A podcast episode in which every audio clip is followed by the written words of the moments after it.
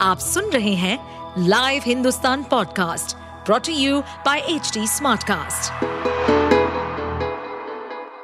नमस्कार, ये रही आज की सबसे बड़ी खबरें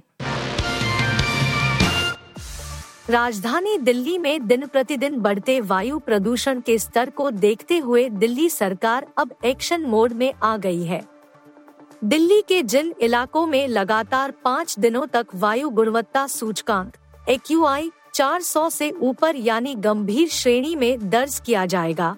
वहाँ निर्माण कार्य पर रोक लगा दी जाएगी। दिल्ली के पर्यावरण मंत्री गोपाल राय ने बुधवार को अधिकारियों के साथ बैठक के बाद यह जानकारी दी। सुप्रीम कोर्ट ने कार्यकर्ता तीस्ता सीतलवाड़ और उनके पति जावेद आनंद को मिली अग्रिम जमानत में हस्तक्षेप करने से इनकार कर दिया। बेल को चुनौती देने वाली गुजरात सरकार की याचिका को रद्द करते हुए पीठ ने कहा, अभी तक आरोप पत्र दाखिल नहीं किया गया है। एएसजी का मानना है कि सहयोग की कमी का एक तत्व है।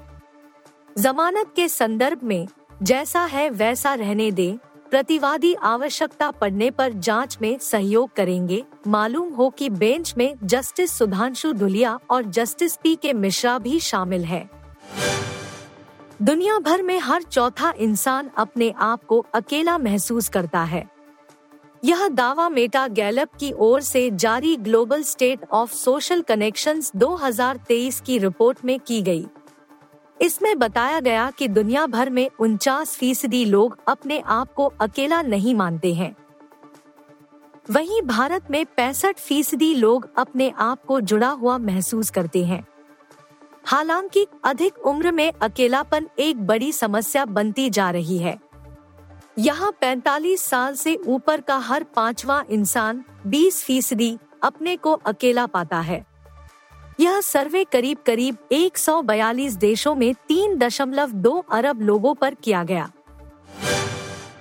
India versus Sri Lanka world cup 2023 का तैतीसवा मुकाबला आज यानी 2 नवंबर को मुंबई के वानखेड़े स्टेडियम में खेला जाना है। यह मैच भारतीय समयानुसार दोपहर दो बजे शुरू होगा। वहीं टॉस के लिए दोनों कप्तान, रोहित शर्मा और कुशल मेंडिस, आधा घंटा पहले यानी डेढ़ बजे मैदान पर उतरेंगे। वर्ल्ड कप 2023 में विजय रथ पर सवार भारतीय टीम की नज़रें लगातार सातवां मुकाबला जीतकर सेमीफाइनल का टिकट कटाने पर होगी। वहीं श्रीलंका के लिए सेमीफाइनल की रेस में बने रहने के लिए आज का मुकाबला काफ़ी अहम रहने वाला है।